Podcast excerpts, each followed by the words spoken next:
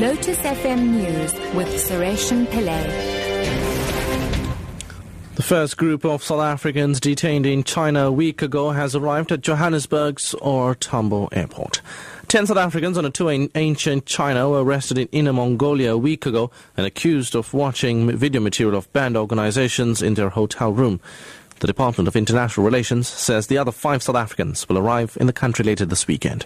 Sasha Naidu is at the airport The plane has landed at 25 past 4 this afternoon. We were just waiting for the arrival of the five South Africans now. They will be coming out uh, at the Terminal A arrival that was Tambo International Airport anytime now. Do not know what any of the five look like. We don't know their names. There is a large media contingent at the airport at this stage.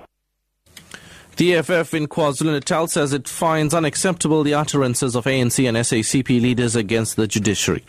The party says it's planning a march in Durban next month in support of the judiciary.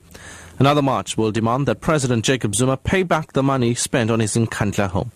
This comes as the ANC Youth League in the province plans a march to the Durban High Court to protest against the judiciary and the EFF's conduct in Parliament at the end of the month. EFF Provincial Chairperson Vukani Ndlovu.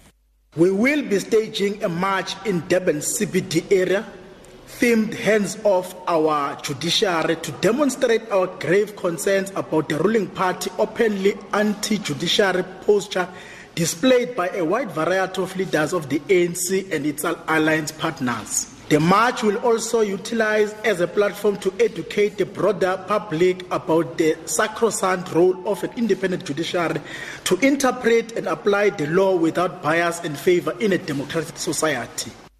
The city of Cape Town has advised residents in low-lying areas to take precautions to prevent flooding.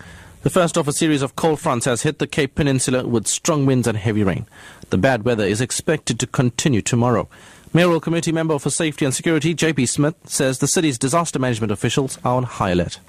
We advise public to stay away from beachfront areas and to be extremely careful on the roads. We notice a significant increase on road accidents during wet weather conditions. And I also appeal to residents to ensure that they have measures in place to keep water from ponding uh, around their properties. If they spot potential risks, to immediately alert us.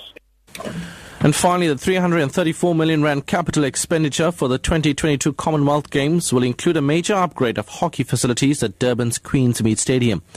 Local organizing committee member Ruben Reddy says two new AstroTurf fields will be built, as well as a high performance center and a new head office for the South African Hockey Association. An athletics track will be built at the Moses Mabhida Stadium. Reddy says seven, Sevens rugby will also be hosted at the stadium. Moses is our premier stadium. I think we must maximize its opportunities as best we can. Um, and yeah, um, it, it, allows us to provide, we didn't have to look at a lot of temporary facilities in Moses as we would have with Kings Park um, because of the fact that the, the west stand at Kings Park is quite constrained. The west stand in Moses isn't. So there's a lot of space there that we could use without paying for tents and so on to, to, to get the temporary facilities going. Meanwhile, delegates from 21 Commonwealth cu- countries have visited the city over the past two days to inspect facilities and plans for the Games. Reddy says South Africa stuck to the minimum requirements for the bid book. They couldn't see what our proposition was.